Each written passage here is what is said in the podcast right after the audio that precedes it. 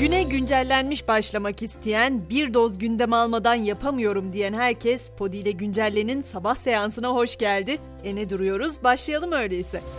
Yarın biliyorsunuz en değerlimiz, atamızın en büyük eseri ve bizlere emaneti Cumhuriyetimizin 99. yaş gününü. 29 Ekim Cumhuriyet Bayramımızı yine büyük bir coşkuyla kutlayacağız. Bu çok özel günün arifesinde bugünse Cumhurbaşkanı Erdoğan Türkiye yüzyılı vizyonunu kamuoyuyla paylaşacak. Vizyonda ülkenin ikinci yüzyılına dair yeni program ve hedefler yer alıyor. Bu arada bir de detay aktarmak istiyorum. Bu etkinliğe aralarında CHP ve İyi Parti'nin de bulunduğu 11 partinin lideri davet edildi. Ancak HDP, DEVA ve Gelecek Partilerinin liderleri davetli listesinde yer almadı. Yine 29 Ekim Cumhuriyet Bayramı nedeniyle 3 büyük şehirde de bazı toplu ulaşım araçları ücretsiz hizmet verecek. Onun da haberini şimdiden aktarmış olalım. Başkent Ray, Marmaray ve İzban seferleri yarın ücretsiz olacak.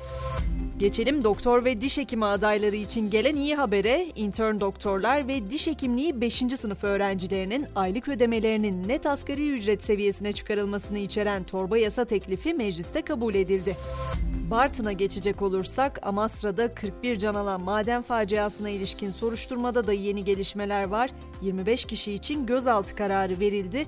Bilirkişi heyetinin ön raporu da açıklandı ve o raporda metan gazı ölçümleri, sondaj ve dinamitle patlatma işlemlerinde ihmaller tespit edildi. Bu arada maden kazası sonrası başlayan yangın da hala sönmedi. Sızıntı yaşanmaması nedeniyle hava sızdırmazlığı sağlamak için eksi 100 kotuna bir baraj daha yapılıyor. Geçiyorum dün akşam saatlerinde Rusya lideri Putin'den gelen açıklamalara. Putin Batı tehlikeli ve kanlı bir oyun oynuyor dedi ve uyardı. Er ya da geç Batı ortak geleceğimiz hakkında görüşmelere başlamak zorunda kalacak. Tüm dünyayı tedirgin eden nükleer silah konusunda da açıklamaları oldu. Moskova'nın Ukrayna'da nükleer silah kullanmaya niyeti olmadığını, Rusya'nın nükleer silahlarının savunma amaçlı olduğunu belirtti Putin ama eklemeden de etmedi. Dedi ki nükleer silahlar var olduğu sürece onların kullanılma tehlikesi var. Bu arada dünyanın önemli markaları da bir bir Rusya'dan çekilmeye başladı. Mercedes önce bu kararı açıklamıştı. Şimdi de Zara, Stradivarius ve Oysho gibi markaların sahibi olan Inditex grubu Rusya mağazalarını Birleşik Arap Emirlikleri merkezli Daher gruba devretti. İspanyol perakende devi Rusya'dan tamamen çekildi. Geçtiğimiz günlerde Fransa için dev bir grev ülkesine dönüştü demiştim. Sözümün arkasındayım çünkü Fransa'da son haftalarda sendikalar çok sayıda grev düzenledi. Yeni grev kararı ise eğitim çalışanları sendikalarından geldi. Onlar da artan fiyatlar karşısında maaş zammı isteğiyle grev çağrısı yaptı.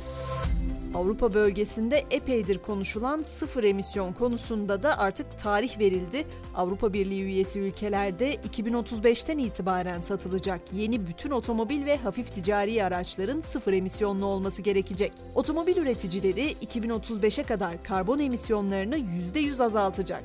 Böylece Avrupa Birliği ülkelerinde söz konusu tarihten itibaren benzinli ve dizelde dahil içten yanmalı motora sahip yeni otomobil satışı yapılamayacak. Şimdi biraz daha uzağa Hindistan'a gidelim istiyorum. Orada düzenlenen sıra dışı bir festival oldu ve onlarca inek ve boğa yerde yatan insanların üzerinden geçti. Hindular boyalarla süsledikleri ineklerin kendilerini çiğnemesine izin vererek sorunlardan kurtulup refaha kavuşacaklarına inanıyor. Ayrıca Hindistan'da ineklerin kutsal kabul edildiğini de bilmeyenler için hatırlatmakta fayda var. Bu haberde sosyal medyada oldukça gündem oldu. Dünyanın en büyük hafıza kartı ve akıllı telefon üreticisi Samsung'un rüşvetten iki kez hapis cezası yatan varisi ve fiili yöneticisi Lee Ji-yong yönetim kurulu başkanlığına atandı. Bu sembolik kararla Güney Kore'nin en büyük şirketi olan Samsung resmen kurucu ailenin 3. nesil bir üyesi tarafından yönetilecek. Ve NASA'nın son raporu da dikkat çekici. NASA dünya çapında benzeri görülmemiş seviyelerde atmosfere metan pompalayan 50'den fazla süper yayıcı bölge belirledi. En kirletici ülkelerin Türkmenistan, İran, Meksika ve ABD olduğu görüldü. Yeni ölçülen metan noktaları petrol ve gaz tesislerinin yanı sıra büyük çöp sahaları içeriyor. Spor dünyasında ise dün akşam temsilcilerimiz Avrupa'da ter döktü. Fenerbahçe UEFA Avrupa Ligi'nin 5. haftasında Rene karşısında 3-0 geriye düştüğü maçı berabere tamamladı. Sarı lacivertliler bu sonuçla son haftaya liderlik avantajıyla girdi. Trabzonspor ise Kızıl Yıldız deplasmanından 2-1 yenik ayrıldı. UEFA Avrupa Konferans Ligi'nin 5. haftasında ise deplasmanda Fiorentina'ya 2-1 mağlup olan lider Medipol Başakşehir'in yenilmezlik serisi İtalya'da sona erdi. Romanya ekibi Kuluj'u 3-0 mağlup eden Demir Grup Sivas Spor ise bir üst tura yükselmeyi garantiledi. Ve Beşiktaş'ta ikinci Şenol Güneş dönemi resmen başlıyor. Tecrübeli hocanın imza töreni bugün saat 11'de Nevzat Demir tesislerinde yapılacak ve o anlaşma bir buçuk yıllık olacak. Güncellenmeniz tamamlandı. Güne hazır bir şekilde uğurluyoruz sizleri ama ben Gizem öğle saatlerinde sizi tekrar bekliyor olacağım. Şimdilik hoşçakalın.